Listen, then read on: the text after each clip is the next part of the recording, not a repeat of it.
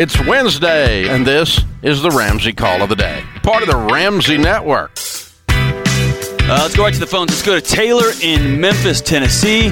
Taylor, what's up? Hey, how's it going, guys? Good to talk to you. You too, man. What's going on? I, uh, well, me and my wife um, have a little bit of a difference, and, and you get to be the deciding vote. Um, we uh, we own our house outright, um, so no payments. We own both of our vehicles. We have um, a little over a million dollars invested. We're we're doing real good. We've worked through Dave Ramsey's total money makeover years ago, and it's wonderful. Okay, here's the deal.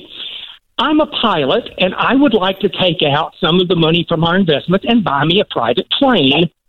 I've done the math. It's actually cheaper than renting a plane and things like that. My wife is hesitant, partially because it's such a big outlay all at once, and we've never had that kind of money before. She thinks I should keep renting. She's not the numbers one. I'm the numbers one. And I'm just wondering I know Dave has said if you've got a million dollars, buy the new car this is a little pricier than a new car. I'm just looking for some advice. Um, how much is the plane going to cost you, man? I have capped out my budget at a hundred thousand for the plane. I'm I'm only going to look at stuff that's under a hundred thousand. Okay, and that's for the cost of the plane. How much is the plane going to cost you, Taylor? Um, I don't have the numbers right in front of me. Insurance, believe it or not, is ridiculously cheap. It's cheaper than car insurance. The biggest um, expense on a yearly basis is the uh, the annual inspection, and that fluctuates. It can be as as low as two or three thousand, or as high as twelve thousand, depending on if you've got to have work done. Cool.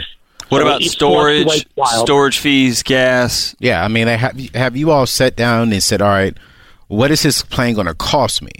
Um, because I yeah. know several people we, we, who own planes, but uh, they all say right. that the the expensive part is not buying the plane up front. The, the expensive part is the maintenance uh, throughout the years of owning the plane. So, what is that fee a year for you?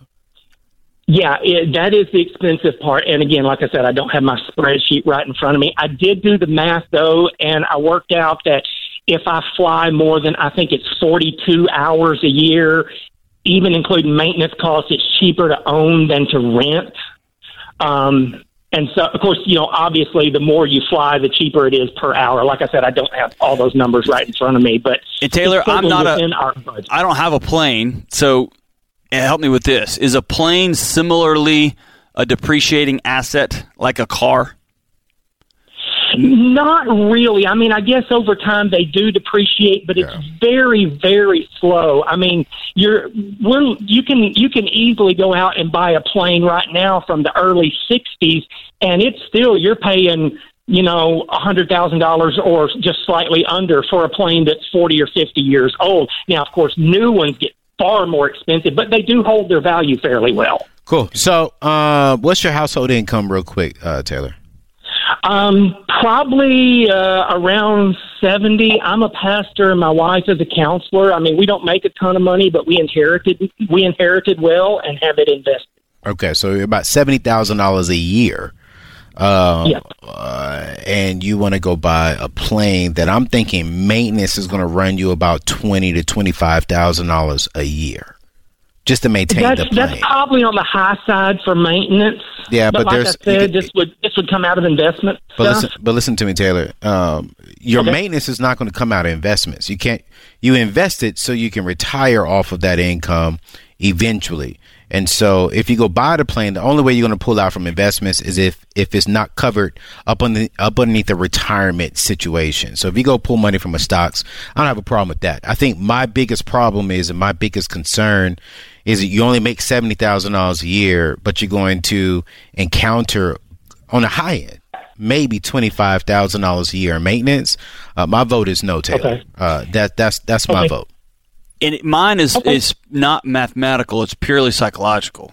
Meaning, it may cost you more money down the road to rent, but the ability to hand the keys to somebody else and go home, and they've got to deal with new tires and gas and that one weird gauge mm-hmm. and the fluctuations mm-hmm. and this and that.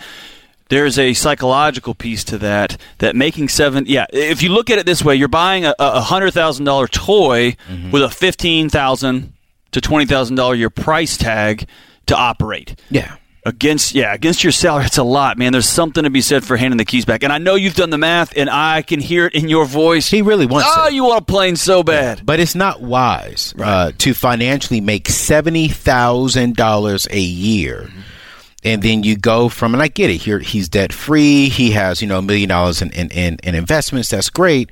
But here's the thing: it's like, man, do you really want to go into your retirement years with the twenty five thousand dollar bill in your hand and A you year. own- yeah, a year, and it's like, do you, do you really want to do that? So I'm saying no.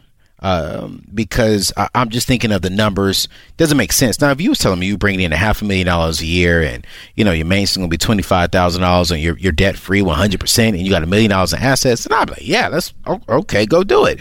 No, but your income is kind of low, and I'm kind of scared because I'm like, eh, I don't know, man. That's tight. That, that's tight. Something could come up, and I don't want you to have to go to your investments until you are retiring. And then my goal is you're living off of the interest of your investments. You're not pulling from your investment. Right. That's my goal when it comes to retirement.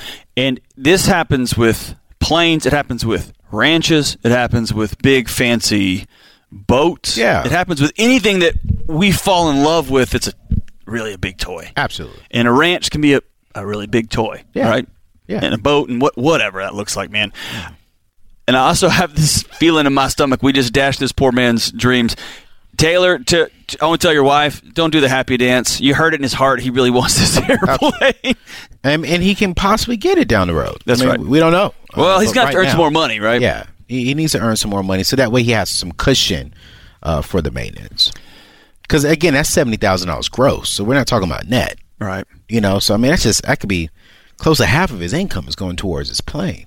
and I just have ha, am always about risk, and I never want to leverage my family's finances Yeah. on a toy, Yeah. right? Um, that risk is so so so high, right? You ever thought about owning a jet? Yeah, I thought about it, and no, I've never even considered Uh, that. Yeah, I was about to say. I mean, uh, I dream about owning a Rolls Royce one day, like when I'm 50, 60 years old. But a jet, don't want the maintenance. One day, I'm going to have a car that was made in the 2010 decade. That's my goal. I'm going to keep working hard. I'm going to get there, Anthony.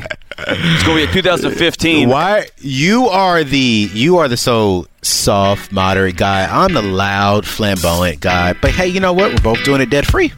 Hey, whatever works for you. It is what it is. Thanks for tuning in to the Ramsey Call of the Day. Check out all of our podcasts. Just search Ramsey Network on Apple Podcasts, Spotify, or wherever you listen.